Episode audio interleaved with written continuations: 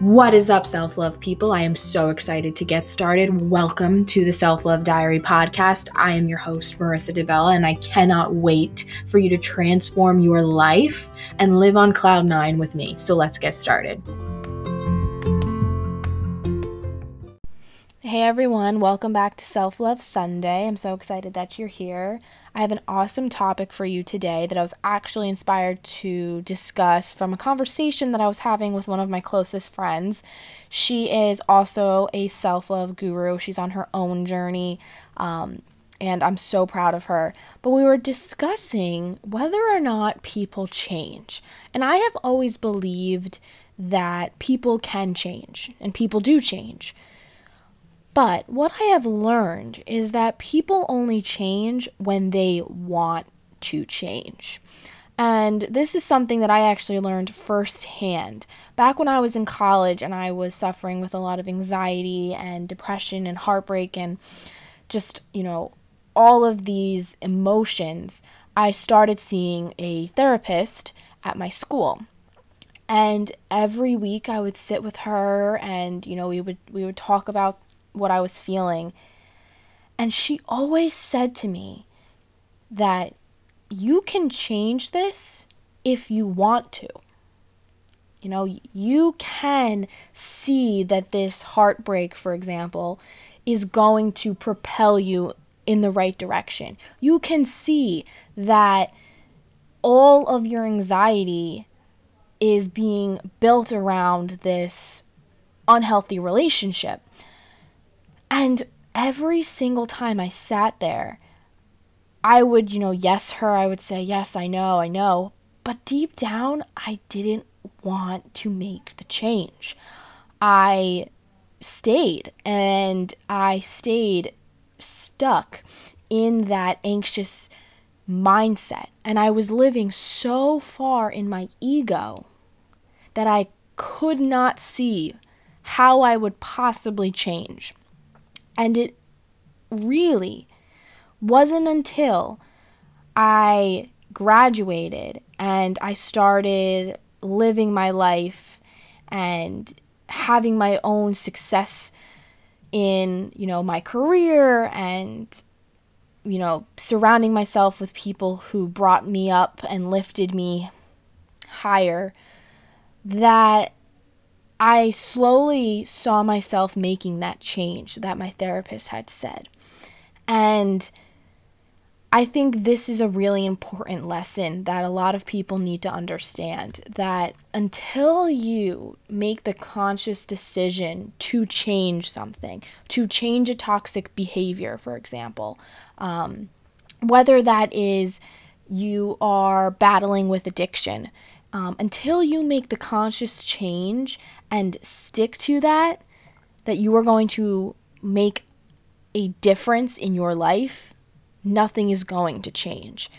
And I think that a lot of people try to change themselves. They they try to better themselves, but then they get stuck back on that Ferris wheel because it's hard. It's hard to change. Um, and that's kind of what I was living for a long time because I would try every single thing I could possibly think of to help myself. You know, I was going to the gym, I was, you know, hanging out with my friends. I even decided that I wasn't even going to go out and um, out on the weekends. You know, I decided I'm going to just I'm going to stay inside and really be with myself and and focus on my well-being. And I was making all of these changes that I thought were changing me, but every time I would go to my therapist and I would and I would talk to her and I would say the things that I was working on, she always said the same thing. She always said, "Well, you're not going to change yourself if you don't consciously want to." And for a long time, I really didn't know what she meant by that, but it wasn't until I really removed myself from situations that I just I discovered how better I was as a person because now I wanted to change. You know, I wanted to be successful in life. I I didn't want to be anxious and depressed and I didn't want to be stuck in this dark hole forever. And for a long time, I lived there. I lived in that dark hole on that Ferris wheel going around and around and around. And a lot of times, you know, I would have friends, they would come to me and try to help me. You know, they would almost like shake me, be like, What are you doing? And it put a lot of strain on some friendships that I had in college and, you know, after college because for a long time I did not want to change. And that was the root of root of my problems that I was facing. But when I decided that I wanted to change and I didn't want to live in my ego anymore, I really started to shape myself into the person that I've always wanted to be. And it's a work in progress and there isn't an end result. But when you take the conscious decision to change yourself for the better, everything else lines up. Think about where you are right now. Think about if you are living from your ego and if you're trying so hard to change something in your life, whether that is breaking an addiction or leaving a toxic relationship, think about if you have really consciously decided that you want to do this. Because you can tell yourself all you want that this is what you're going to do, you're going to change. But until you really decide on doing it, nothing is going to be different. And I think that that is so important because for a long time I thought I was changing, I thought I was doing everything right. And I always, in the back of my head, still felt anxious, still felt upset and angry and I was and I would get mad at myself and frustrated with the process. And it was in that frustration that I was still living with my ego even though I was trying so hard to break free of it. Now for a long time, before I even made the conscious decision that I needed to work on myself and I needed to change myself, I would constantly try to change others. And I think a lot of people get stuck in this place because when you see someone that you're close to struggling, you just want to take their pain away, right? If you love someone and you see that they're hurting, you just want to take that hurt away. And this is where I found myself a lot of times. I would constantly try to help and fix other people. And they did not make the conscious decision to fix themselves. So here I was almost like running on a treadmill, right? Going nowhere, trying to help them, trying to show them that they are worthy and they are loved and needed in this world. But they couldn't see it. And until they made the conscious decision to change, all of my efforts were going nowhere. No matter how many times I helped, no matter how many times I was there, it didn't matter because they did not consciously decide to change and help themselves. And I think a lot of friends even find themselves in these situations. I had one of my closest friends, um, we had some struggles a year ago because we both knew that we were in these situations that weren't the best for us and we weren't living our best selves. And I was seeing it in her relationships and and she was seeing it in mine. But we both consciously couldn't, on our own, say we wanted to change. So she was watching me be in these hurtful situations, and I was watching her be in these hurtful situations.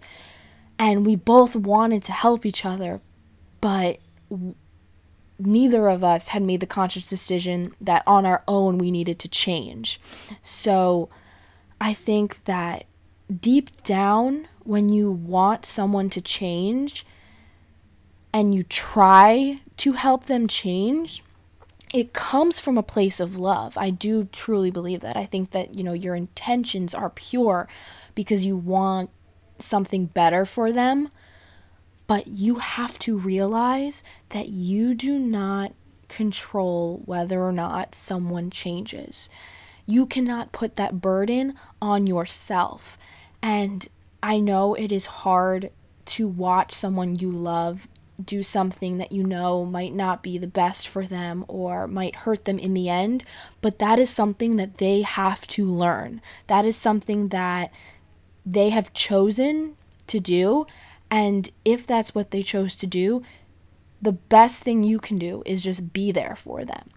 You know, if it's going back to somebody that you know, you know they shouldn't have gone back to, if that's what they chose to do, then all you can do is be supportive.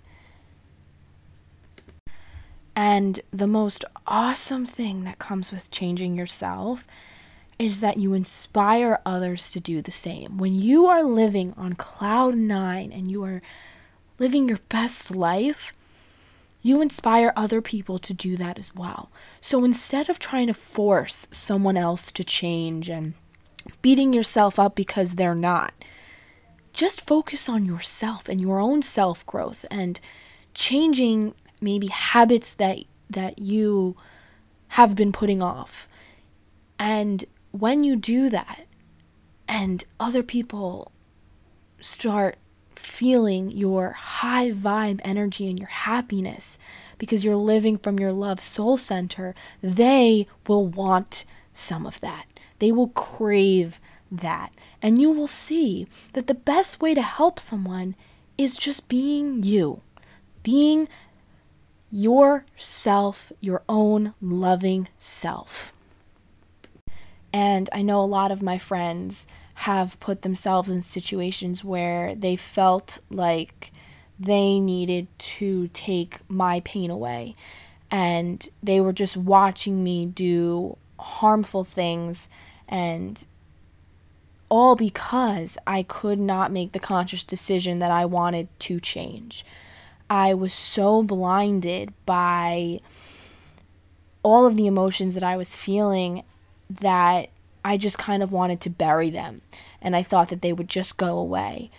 And I own all of my, you know, mistakes that I had made because I didn't want to change. And my friends are the most important people to me because they have stuck by me through every single heartbreak that I have been through every single mental breakdown and, you know, crying fest that I owe them so much. So, if any of you are listening to this right now, I love you so much and I thank you for never giving up on me because I think that it's easy to give up on people who aren't changing or aren't changing as fast as you would like them to. But that just leaves them abandoned and hurt, even more so than what they might be experiencing currently. So, the best thing that you can do for someone is just be there for them. Be their rock, be their person that they can go to and not feel ashamed about whether they texted their ex or whether they, you know, took a sip of wine when they were trying to be sober. Be the person that they can come to, be their safe haven. And when you become their safe haven, the burden of them changing is no longer on your shoulders. And you are no longer manic in the idea that you are trying so hard to make them change and you're you're beating yourself up you know why is she going back to her ex why can't she just break free of it instead of beating yourself up about it and putting that anxiety on you let it go and just be a person for them. That when that ex breaks their heart again, you can be standing there with open arms, ready to comfort and be the love that they so desperately need in that moment. And I know that it's painful to watch someone that you care so much about go through situations that you want to help them with.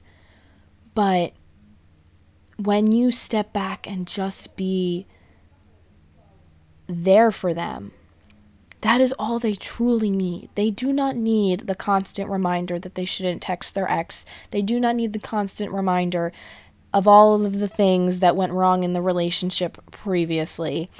They just need you to be there so that through the process of them changing, they have someone who loves them through the whole process.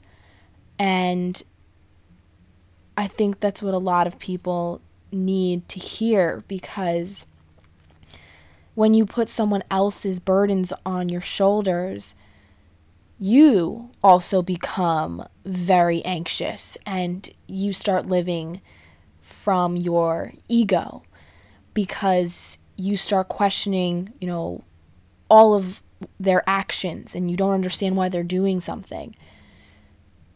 And then your intentions are no longer backed by love. So, in order for us to live from our love soul centers, we have to understand and accept that we cannot change someone else. And someone will not change until they make the conscious decision to change.